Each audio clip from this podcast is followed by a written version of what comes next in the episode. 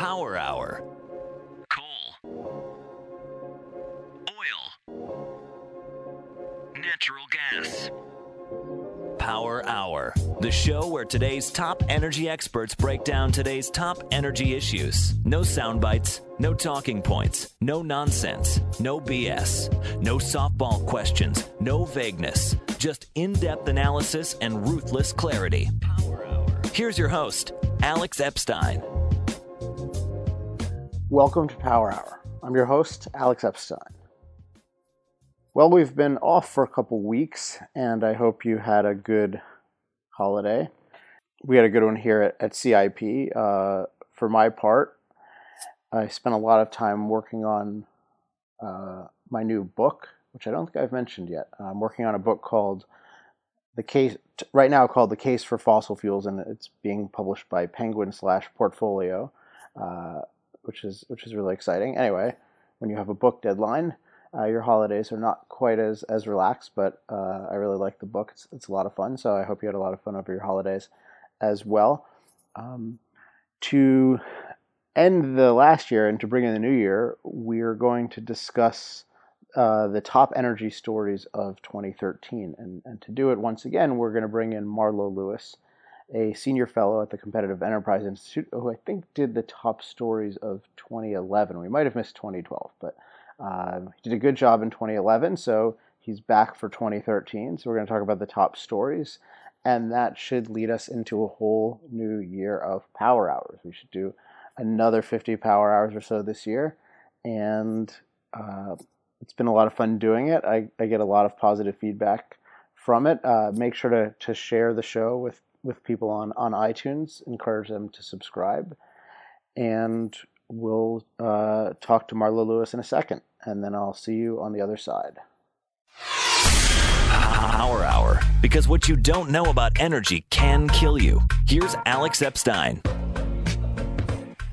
We're now joined once again by Marlo Lewis of the Competitive Enterprise Institute. Marlo, welcome back to Power Hour. Hey, Alex. I'm so glad you had me back. Uh, we should we should definitely talk more often than once a year. I think we do, but this is our only regularly scheduled talk. I know. Well, we'll, we'll have to get, you know, your people and my people to, to book a more regular uh, social calendar, especially especially when I'm in when I'm in uh, D C The, the few times that anyone wants me there. Uh, okay, so let's let's talk now. It, it it does bear saying that you are, I believe, the second most frequent guest in Power Hour history. So oh, my in Power word. Hour terms, you know, once once a year is like seeing someone ten times a day in normal life. Uh, but it's worth it because we need to do this uh, year-end review, and you've got a you've got a, a broad focus in your work. So let's we're going to do the top top five stories of the year, and you've told me them in advance. So I'll, I'll ask you about them, and then uh, if I have anything to say, I will chime in. So you had as number five, Uh, the Keystone X L pipeline. What's everyone's familiar with that on some level, but what's the story there? Well, I think the story there is that the debate on the Keystone pipeline um, mostly addresses what I would call peripheral issues, uh, so that the, the public really doesn't understand what's at stake here. And by peripheral issues, I mean uh, issues like, well, will it create a lot of jobs or just a few jobs?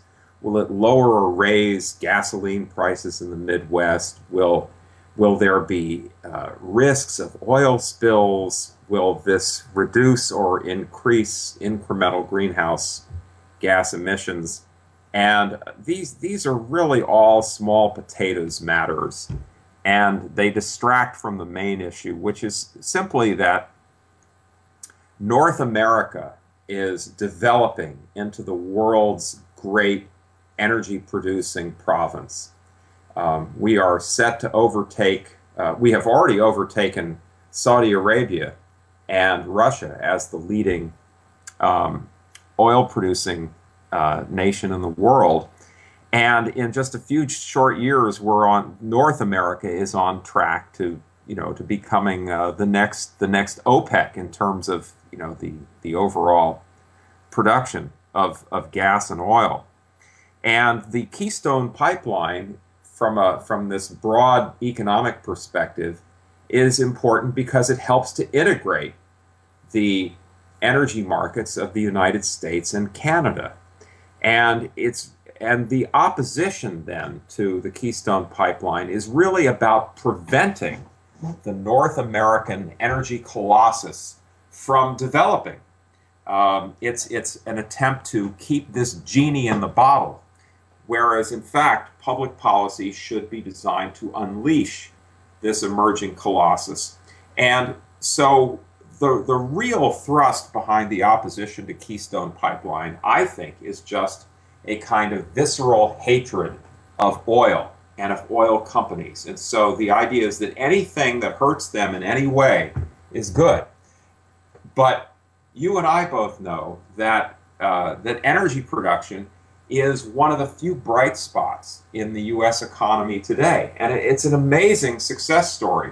Uh, unconventional gas and oil are boom industries. Um, they have they have generated, you know, just in the last few years, if you're looking at it just as a politician, uh, seventy-two billion dollars worth of new tax revenues. According to Daniel Yergin, um, this this boom in in shale gas and oil has basically given the average household in the United States an extra twelve hundred dollars a year in disposable income because of reduced energy costs, direct energy costs because of the reduced costs of goods and services made with energy, and also because of just th- these tens of thousands of new high-paying jobs that have been created and billions and billions of dollars of, of additional G D P. Um, And this has all happened in the, it, during a period of recession. Uh, so it's quite amazing that you have this boom industry in the midst of a recession. The recession would have been worse had it not been for gas and oil. And the, the, the natural course of this industry is to link up, uh, you know, across the imaginary lines in the sand, which is the, which is the boundary between the U S and Canada. And that's what the anti-Keystone uh, X L pipeline movement wants to stop. They want to stop this market-driven, uh, prosperity-creating uh, engine of growth. And they do so based on these phony issues like oil spills. Okay, sure, there, uh, there will be an increase in oil spill leaks as a result of this. All pipelines leak. But Uh, what people need to understand is the decision to what, uh, on whether to have this per, allow this pipeline to be built or not is supposed to be based on what's called a national interest determination. There are already more than two point five million miles of oil and gas pipelines crisscrossing the United States.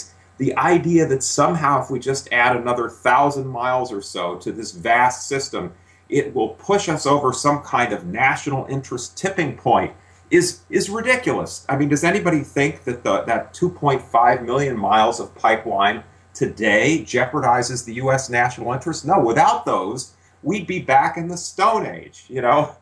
And, uh, and, and so if two point five million miles of pipeline does not imperil the, the national interest, then adding another one thousand miles certainly can't. So I, I mean, so that's just absolutely silly.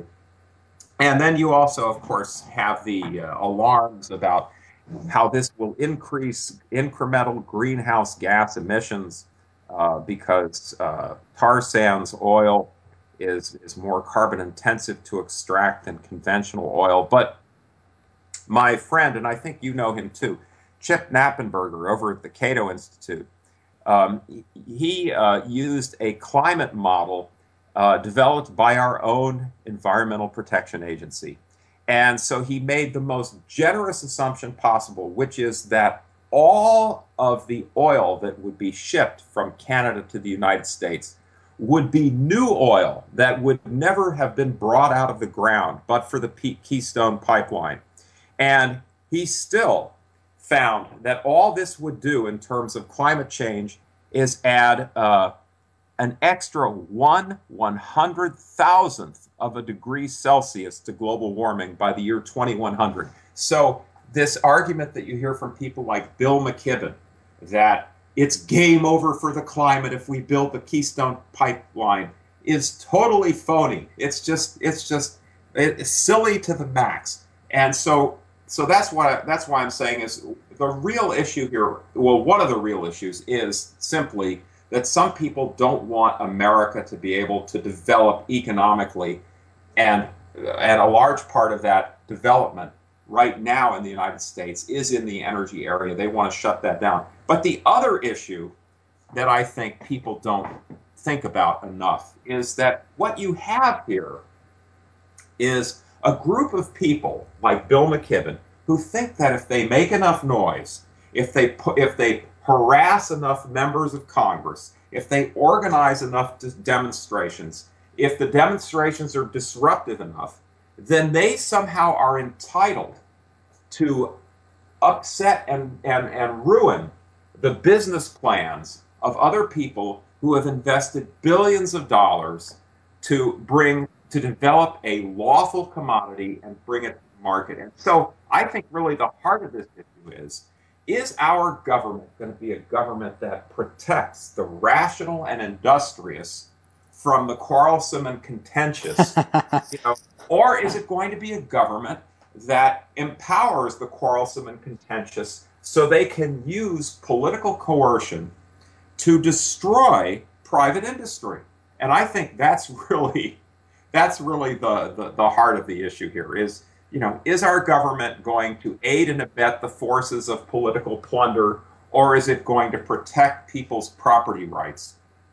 And that's that really sort of goes to the very constitutional basis of our society. And I think that's really the heart of the issue. Uh, those, I think, I, wow, I, I learned three things from that, which is, is rare for one answer. Uh, um, and then we might slightly disagree on one, but um, the I just want to, to highlight what, what struck me as as you were talking. So one is you mentioned this issue of uh, the the colossus, and and what, what struck me about but but more the idea of an alliance. And I've done a lot of work in Canada and talked to a lot of Canadian companies and and, pe- and people in the Canadian energy industry, but I don't think I had a full appreciation for thinking. I think it's it is helpful to think of the U S and Canada as as the beacons of the world of oil, and engaging in a combination of engaging in human ingenuity to develop all these new energy resources, and having a right and, and certainly um, a lot of morality in in doing that. And that represents a big improvement because they're producing energy, but also because they're creating a freer world market, which the oil industry certainly needs. And I think the reason I had rebelled against this a little bit, or hadn't seen it in this light, is because, unlike you, most people who talk about this issue have a lot of xenophobia to them, and they talk about, well, energy independence, and we need to be energy independent, and we should produce everything here, and and as if and saying in effect, well, we shouldn't use oil at all because it comes from Mideast. Now, there are a lot of problems in Mideast in the Mideast, um, and I think we could have a lot better foreign policy, but oil is so important to life that I just rebel when people say, oh, it's not ethical to use oil from the global market, or when you have these like concocted economic scenarios about, well, we're going to all be deprived of oil tomorrow because we're at the mercy and Saudi Arabia is going to cut us off and everyone's going to come. Like, there's this this fear-mongering, but I think what you're doing is you're you're taking the legitimate element, which is that there's this huge positive opportunity to have a more prosperous, freer, more secure global market, and and that's what's at stake here. Would you agree with that, or would you comment on that? Uh, yeah, yeah, I would. I would comment on that. I mean, I I know, I know that some people, and even my own organization, um, published a paper that argued it, we didn't write it, but we published it. That argued that Canadian oil is ethical oil, and so um, you know, your the argument was, well, you know, like it or not, you need to you need to put a petroleum product of some kind in your automobile, uh, unless you're one of those people who's wealthy enough to buy a Tesla, for example. And so, where do you want the oil to come from? You want it to come from your friends and neighbors in America and the the, the good folks up in Canada, or do you want to buy it from Saudi Arabia?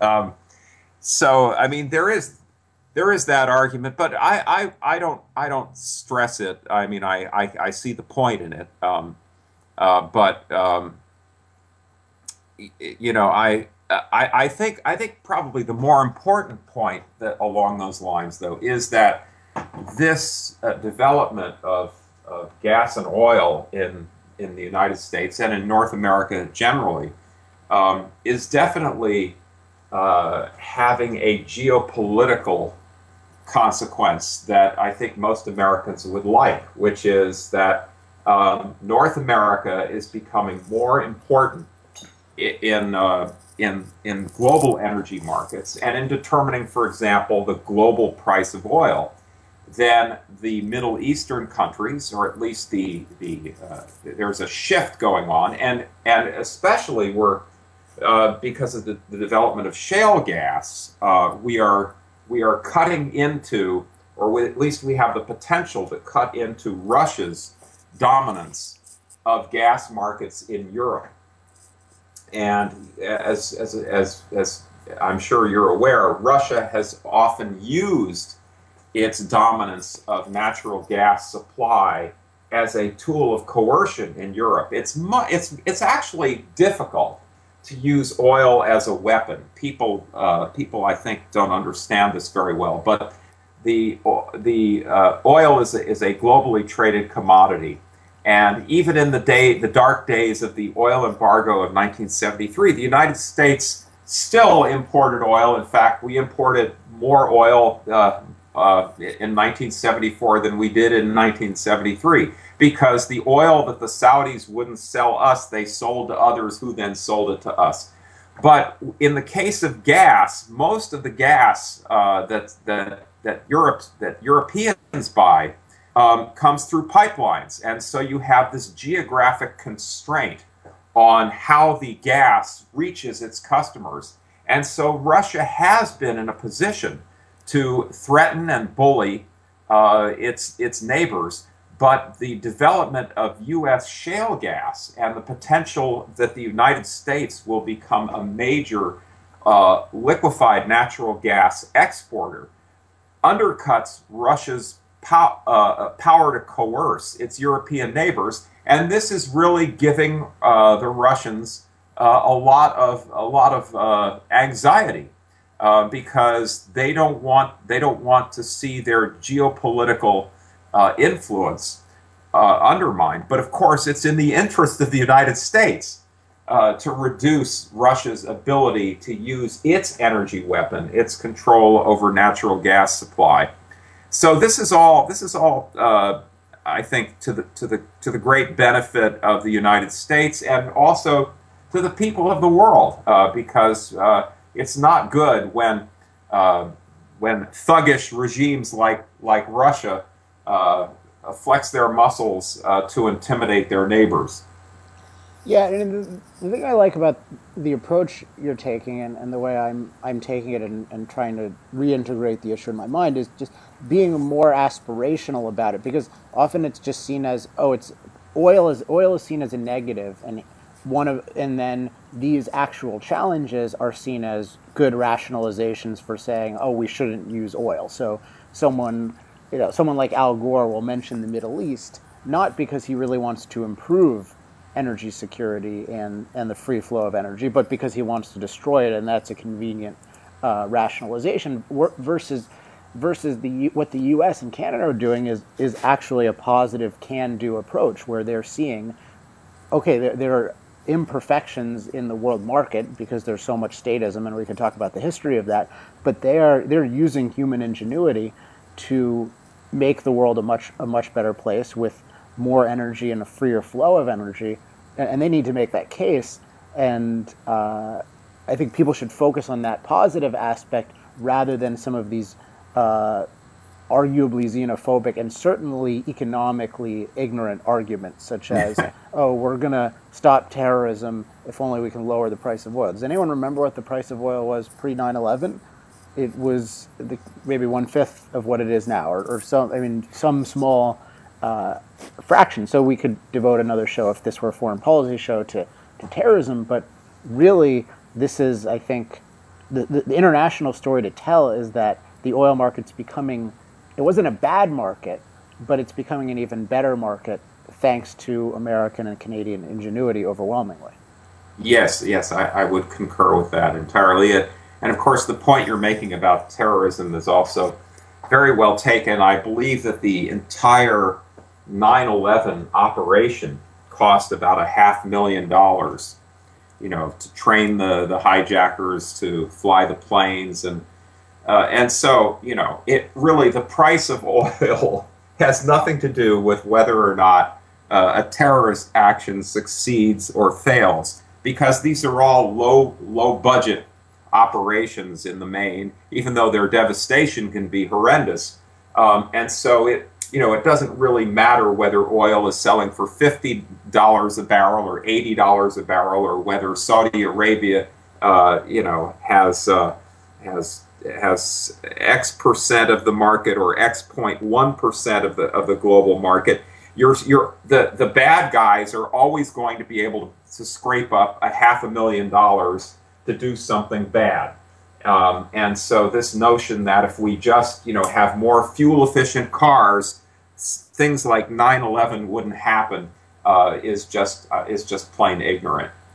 Now, um, I, I don't want to get into the whole foreign policy issue, but if anyone wants to see my views on on this, uh, well, you can search my name in foreign policy, but also the my course that I taught for the Ayn Rand Institute in two thousand eight called "The Triumph and Tragedy of the Oil Industry," which is available uh, free online on on their website. Uh, you can hear about what I think is the, the real relationship, which is the history of how these countries nationalized oil and U S appeasement and how that emboldened certain uh, factions. But it's not it's not about the money per se. It's about it's about uh, the precedent. But I want to get to we'll talk about the others more quickly. But I'm ha I'm really interested in what you said about Keystone X L, and I think it deserves highlighting. So, and it's my show, so I'm gonna I'm gonna focus on a couple of other things you said that I think uh, should be Uh, highlighted. Let's see, you had um okay, there was the oh yeah I think the point, it just occurred to me that this point about we've got how many miles of existing pipeline is it? Two and a half million. And okay, so we've got two and a half million versus say uh, a thousand. I think it's a great logical and rhetorical point to use and say, okay, well, like, which ones of the existing ones do you want to shut down? Now, don't actually let them do it, because Bill McKibben would just, you know, take a you know, large equivalent of a crowbar to all of it. But uh, it's worth, because there, there's this, what, what, what people often are cashing in on is the fear of the new. And, and they think that these things are alien when, in fact, they're, uh, they're normal. And so if you say, okay, well, like, what, why don't we, if it's wrong to have a thousand, well, if it's good to stop a thousand uh, mile pipeline, well, let, why don't we just stop a million feet of pipeline? Let's just shut them down. We don't have to keep them. We have free, we have free will.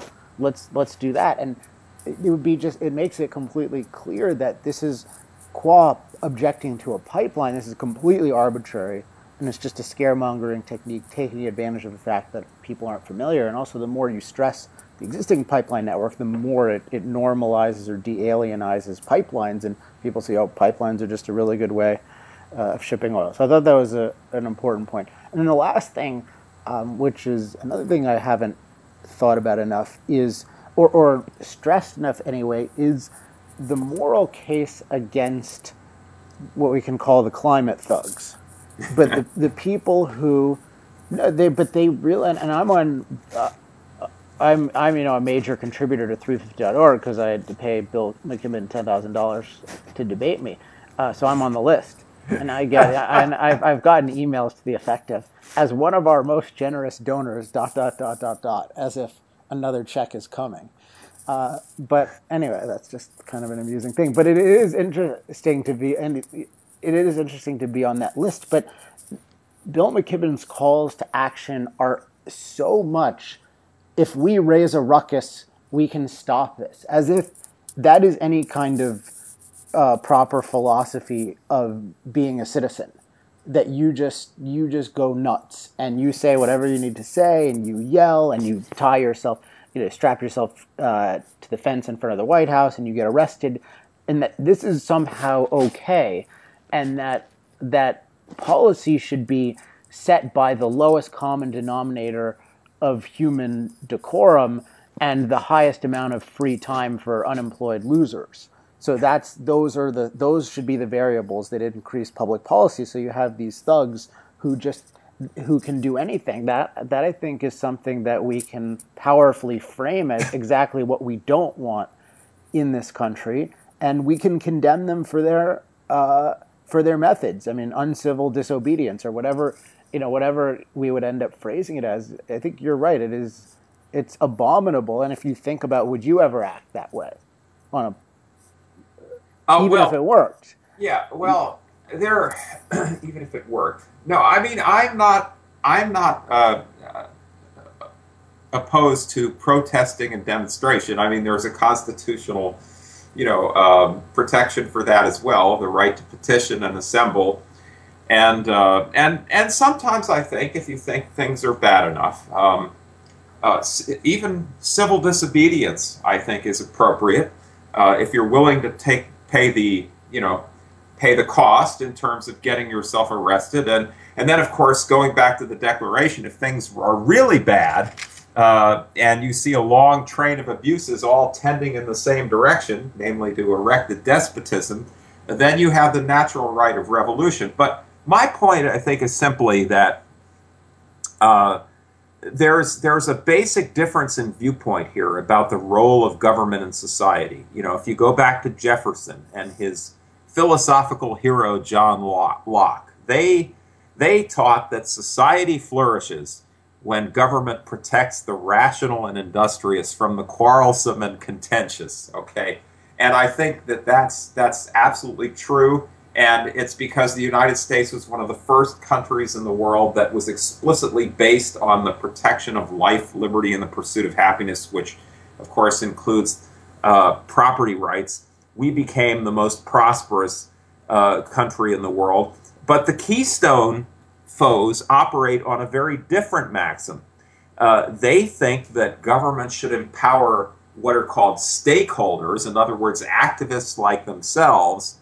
In other words, people who are not shareholders in a company, but people who just feel strongly about what some company is doing. They think government should empower them to overturn other people's business plans and stifle wealth creation. They, they, they think that if they just make enough noise and gin up enough protests and promise or threaten to support or oppose enough politicians, that they're entitled to stop other people from taking risks with their own capital, hiring contractors, employing workers. I mean, this is simply the destruction of property rights. This is the destruction, the negation of economic liberty. And that, I think, is exactly what our government is supposed to oppose, not empower.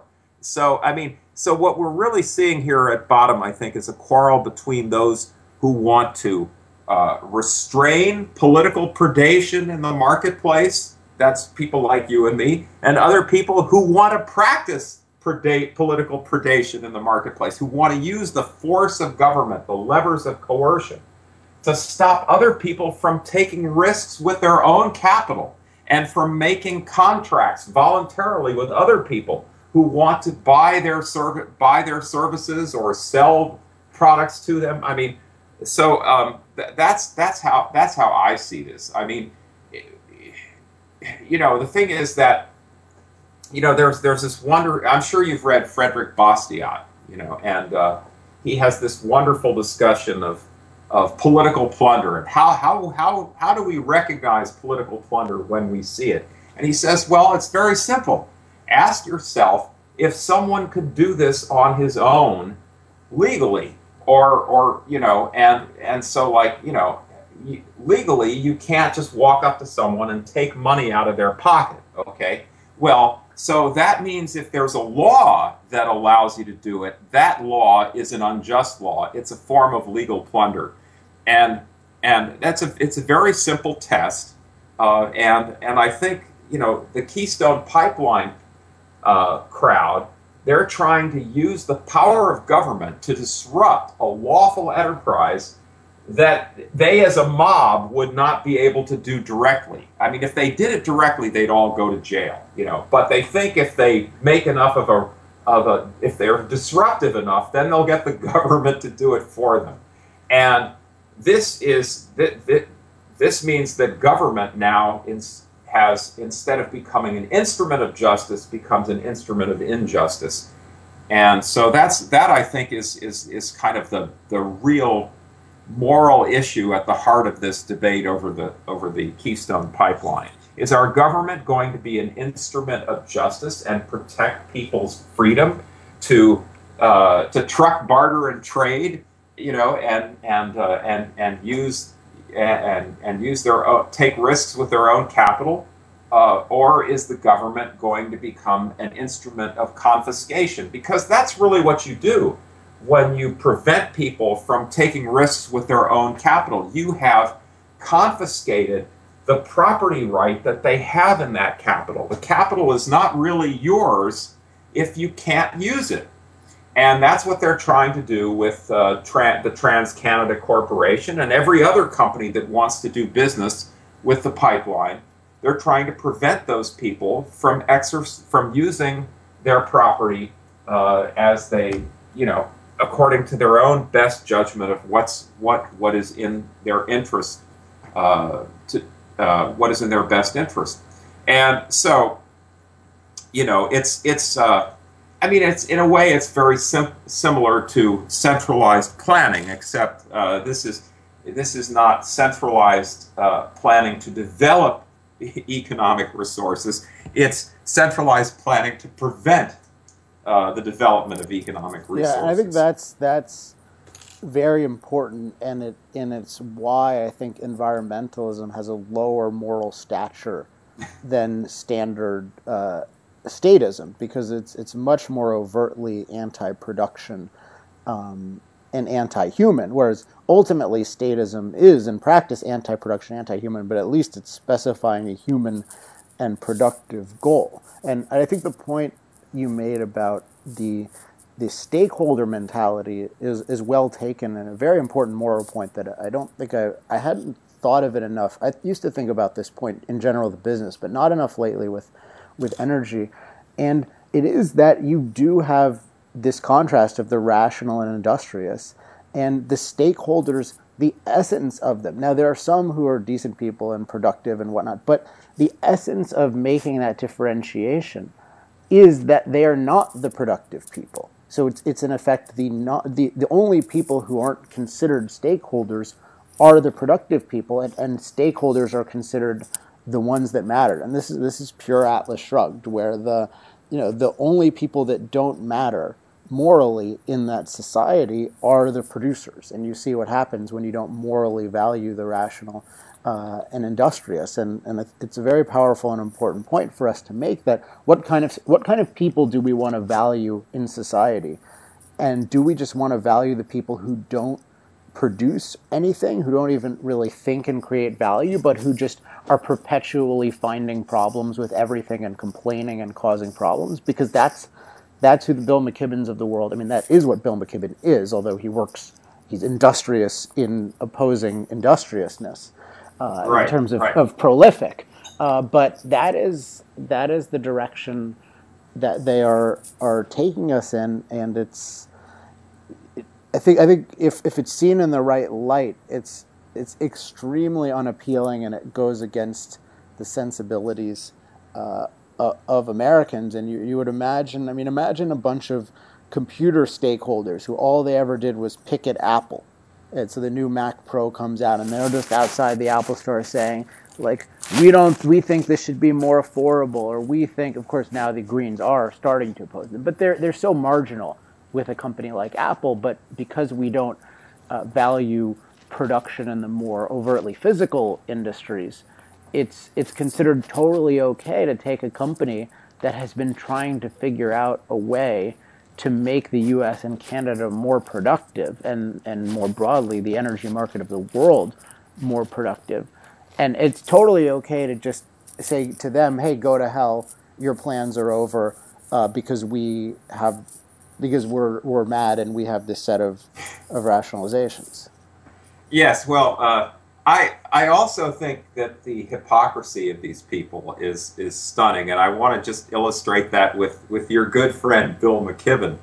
Um, you know, Bill McKibben. Uh, absolutely loathes fossil fuels, all right, but um, but even even he, I think, knows that his preferred alternatives, you know, biofuels, solar panels, wind turbines, are not up to the task of powering a mo modern economy, and that he would be nowhere but for the energy technologies that he despises. And this was brought out beautifully by Stephen Colbert.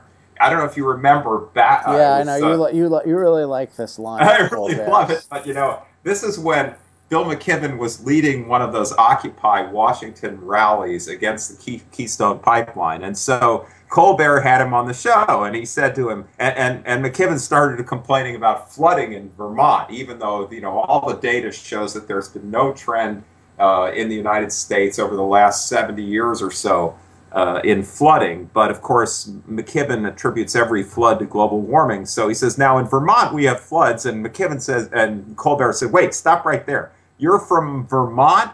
Did you ride your bicycle down here? Did you ride ox cart?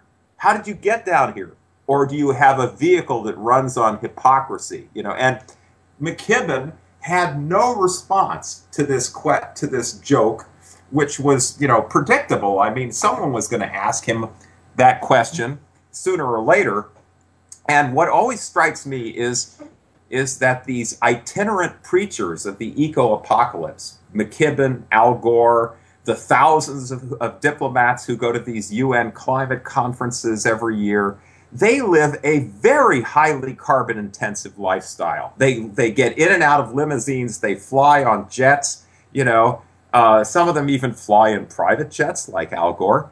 And so if they, if even these sanctimonious people need oil, well, then other ordinary people need oil too. So oil is an essential commodity, but if it's an essential commodity, then it should be brought to market by the most efficient means. And what is that, Alex? We all know. It's pipelines. It's not on barges. It's not trains, you know. It's pipelines. So if everybody, even they, need oil, then obviously the oil should be brought to market in the most efficient way, and that's through pipelines. So why are they opposing Keystone X L? Because some people, some people can get, if not rich, they can also get very famous and influential by attacking uh, the, uh, the the energy sources that make their own activities possible. Uh, it's just like I remember John. I used to think, uh, and of course, you know, Ayn Rand wrote a lot about this. But I used to think a lot about uh, John Kenneth Galbraith and people like that when I was growing up, who were who were these writers who got fantastically rich attacking capitalism, you know, and it's biting the hand that feeds you.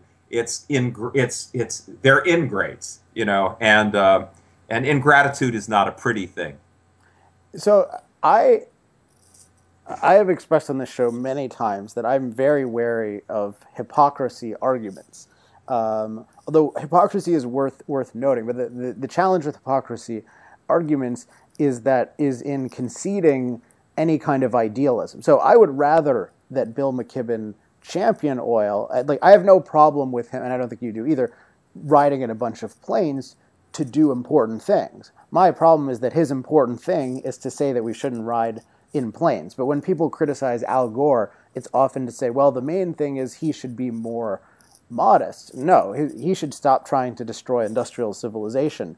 And that, and, and, and in effect, he's being good by contradicting his goal. Now, you could say he's being lavish and whatever, but it's actually the good part of these guys that to do something that they regard as important, that they are using the means of doing important things, which is energy. So what, what I think where we unite here is that what they are illustrating is that to accomplish anything important in life, and certainly large-scale goals, you need cheap, plentiful, reliable energy.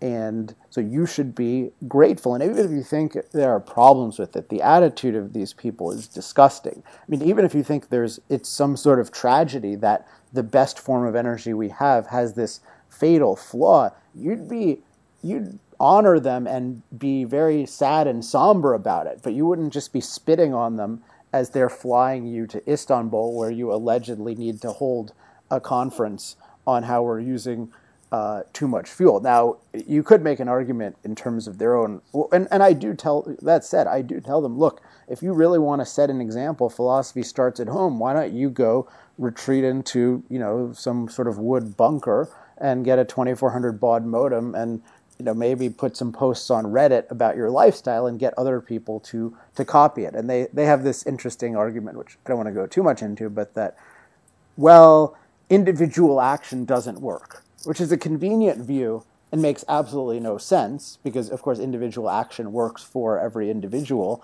and a lot of good behavior in the world is started by, by models. So anyway, but my main takeaway is they are just another illustration that energy is is uh, is valuable. Now, we have four more of the top stories, and we're almost out of time. So let's let's let's just run through these, and I want you to give a one paragraph summary of each, and I, I may or may not chime in. But the, okay. uh, but these are very important for, for people to know about. Not all of them, I think we have co- we haven't covered all of them sufficiently on this show. Some of them we haven't covered at all. Uh, the case against climate alarm. What's what's your summary of that? Okay, the summary of that is that we hear over and over again that it's worse than we thought. It's worse than we thought. And that's not a scientific finding. That's a political mantra. In fact, it's better than they told us. And what we're seeing, we've, we're now in at the toward the end of the seventeenth year of no net global warming. And this one consequence of this is that the computer models that the that the I P C C, the so-called scientific consensus, has been using to generate these scary forecasts to try to persuade us that global warming is this crisis that threatens the survival of civilization and the habitability of the Earth. These computer models have been over-predicting the amount of observed warming of the last seventeen years by at least three hundred percent, and over the last twenty years by something by at least one hundred percent. And so what that means is that is that is that the available evidence suggests that the world that the that the climate is less sensitive to increases in greenhouse gases than the scientific establishment has been telling us. Uh, and that means that there's likely to be much less warming than they have forecasted, which means that even if warming has bad consequences, those will be smaller than they have been warning us about. And uh, and there there there are a bunch of other studies that are out there that I think that are really uh, interesting uh, studies that suggest that the that the net contribution of Antarctica and Greenland ice sheets, the big ice sheets, to sea level rise over the next century will probably be around an inch. So, you know, Al Gore's twenty feet of sea level rise is not going to happen, or at least it's not going to happen in, in the lifetimes of our children and our grandchildren. There isn't going to be this huge wall of water that sweeps across the world and inundates hundreds of millions of people. I mean, that's just all science fiction. Um, And uh, so I'll, I'll, oh, and then here also, I mean, there has been no change in the strength or frequency of, uh, of hurricanes over the last century in the United States. Uh, there has been no change in the intensity or frequency of landfalling hurricanes worldwide over the last seventy years. So this, this notion that, uh, that, you know, weather is becoming more extreme and it's due to global warming has no no empirical scientific validity. And maybe there is some theoretical basis for it, but we won't even be able to measure the changes for several decades, even if they're right about the theory. So, so when people try to scare us that this, you know, that's Hurricane Sandy or the drought in the Midwest is due to global warming, there is all kinds of science out there that rebuts that. So I would say that it's been a it's been a very good year uh, for those of us who take a non-alarmist view of, of global warming.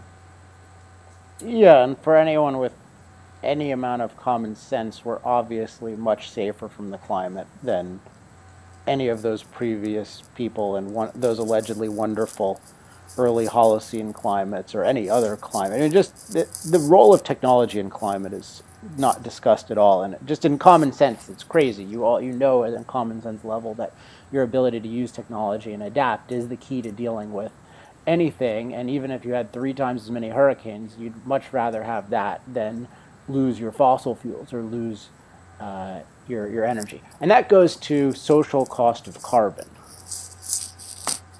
Yes, well, I think uh, the social cost of carbon has emerged as, as, as a leading menace to society. This is the idea that, that there is a, a damage that's associated and can be precisely calculated for every ton of carbon dioxide that's emitted. And so, so, so actually, uh, the, the, the price that you're paying for oil and, and to heat your home and for, for electric lighting and so on is much greater than you think it is, because every time you use energy, you're harming people and the planet. And, and so what, I, what I've shown in a couple of columns that I've written is that this has, first of all, the social cost of carbon is based on all of these assumptions which cannot be validated, like how sensitive is the climate to increases in greenhouse gases.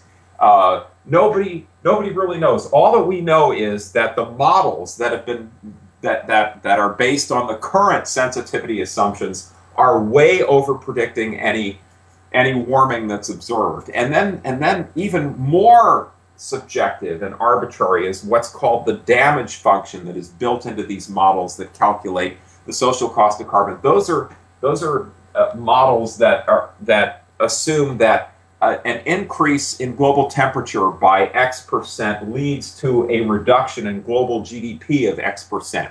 And if, and as as you were just saying, Alex, uh, that that's crazy, because what really determines the impact of any climate change or variability on us uh, mostly is technology. It's the reason why since the nineteen twenties, for example, even though the world has warmed up, uh, the, the aggregate deaths worldwide due to, related to extreme weather have declined by ninety-three percent. And that's astonishing when you consider that there are four times as many people living in the world today as there were in nineteen twenty. Still a ninety-three percent reduction in total deaths related to extreme weather, a ninety-eight percent reduction in the in death rates, in other words, death per thousand. So, so technology really uh, trumps uh, uh, weather or cl- climatic factors Uh, in, in most situations. And so anyway, so they have these arbitrary assumptions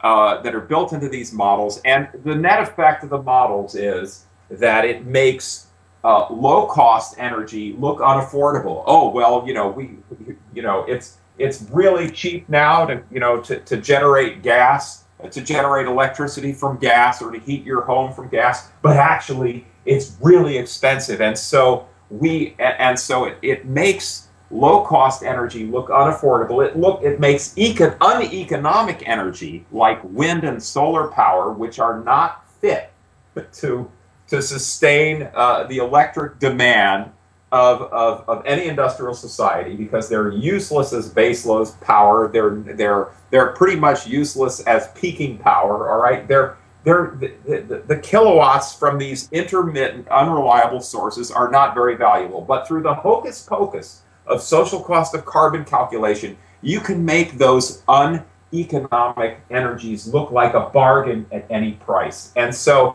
uh, this has become the latest rationale, this social cost of carbon, for the E P A's greenhouse gas regulations, for Department of Energy uh, regulations.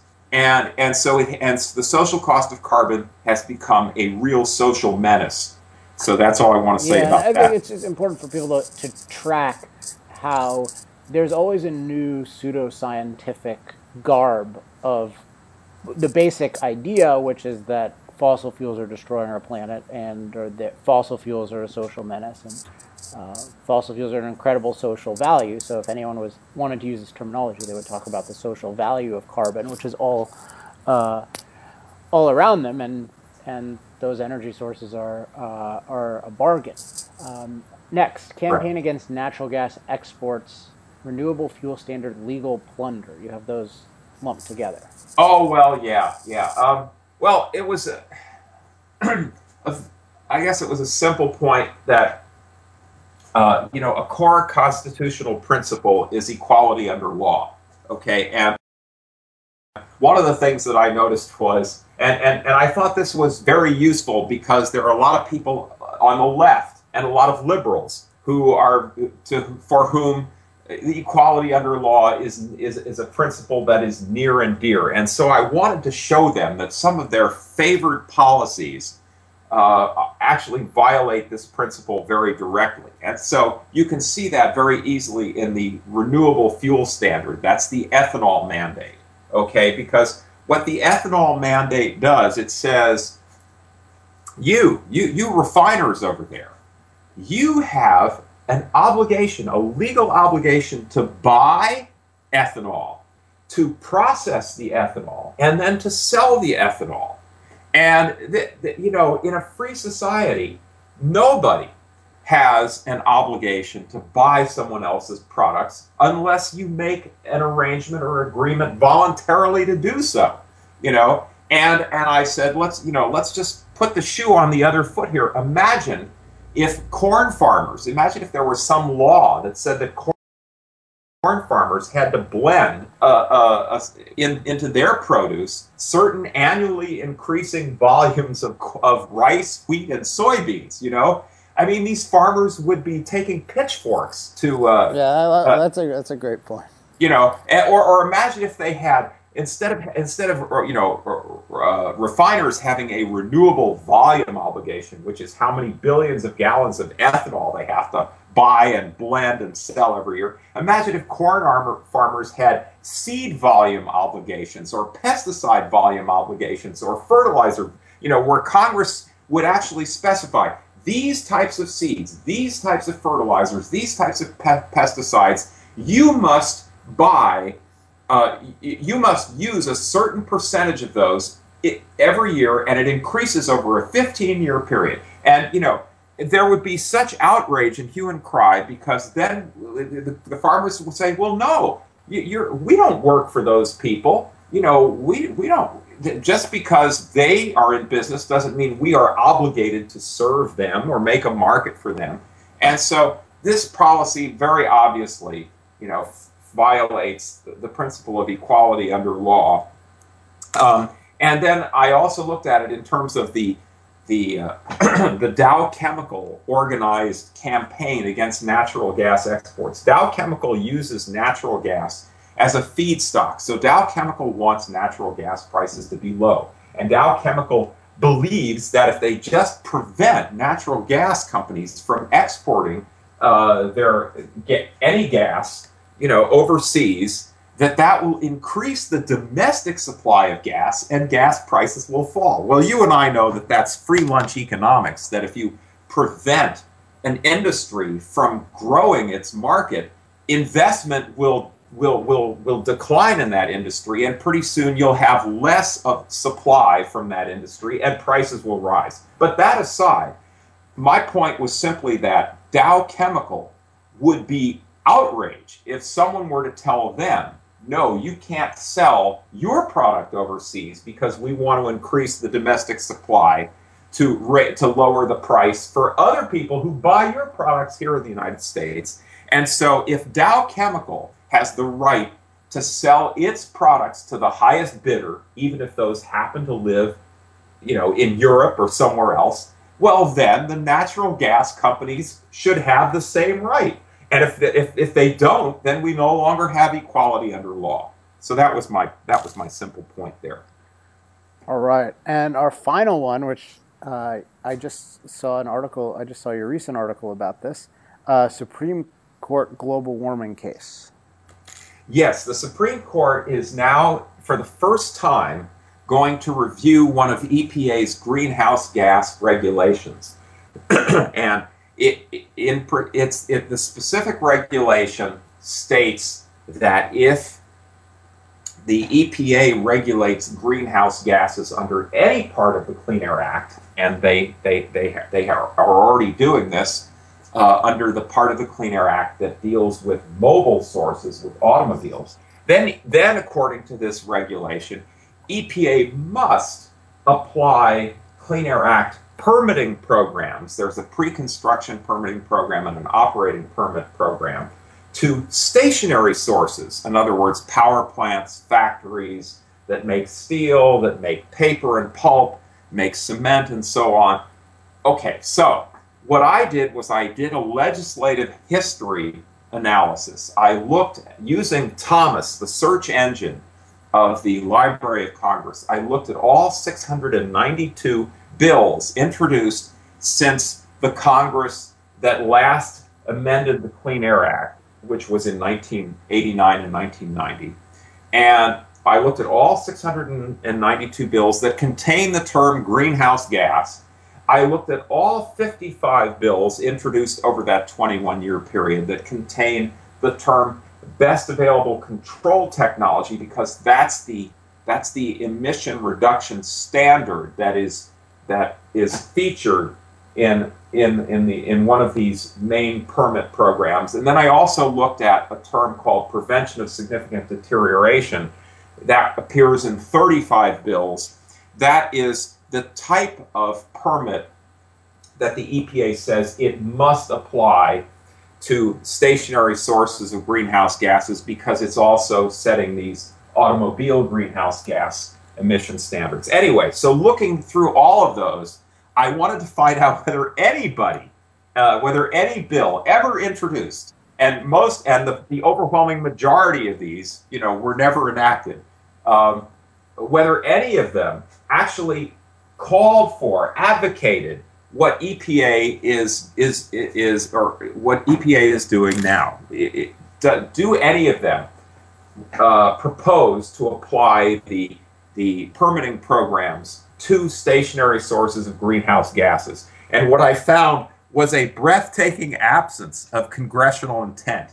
I mean, there are a lot of members of Congress have proposed a lot of ways to regulate greenhouse gases, um, but Uh, the only the only one of these regulatory bills that even passed a single chamber of Congress, which was the Waxman-Markey bill, uh, the cap and trade bill of two thousand nine, that actually prohibited E P A from applying these permitting programs to greenhouse gases. So anyway, I, I, I did this analysis because I wanted the lawyers Uh, on our side of the case, and I wanted the, the judges to understand that there has never been any congressional support for what E P A is doing, even among those legislators who have called for and advocated regulating greenhouse gases through the Clean Air Act. All right, well, there will be, there's lots to discuss about that. We'll have some links on the website to your articles on this, but uh, we need to wrap up because we are... It's called Power Hour, and we're, we're past an hour, although hopefully people appreciate it. I think we've gotten into a lot of a lot of good topics today. Uh, any any final words for the audience, Marlo? Oh, well, um, I just that I I hope uh, everybody uh, will will read your your essays on uh, on the morality of of uh, energy uh, development.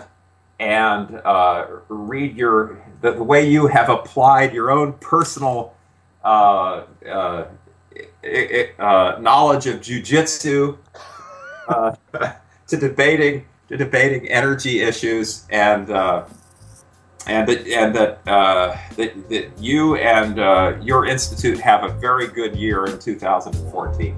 All right, you too. Okay. Thanks again to Marlo for coming on the show.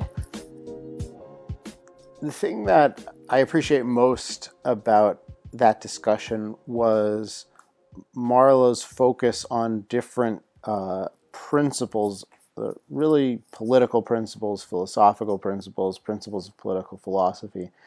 Uh, that's very rare in the energy discussion. I like to think it's something that, that C I P specializes in, uh, but it, it was great to just have somebody continually connecting uh, these energy issues and what the government is doing to basic principles of what the government's job is, what its constitutional responsibility is, what's moral, what's the right way to treat different sorts of human beings.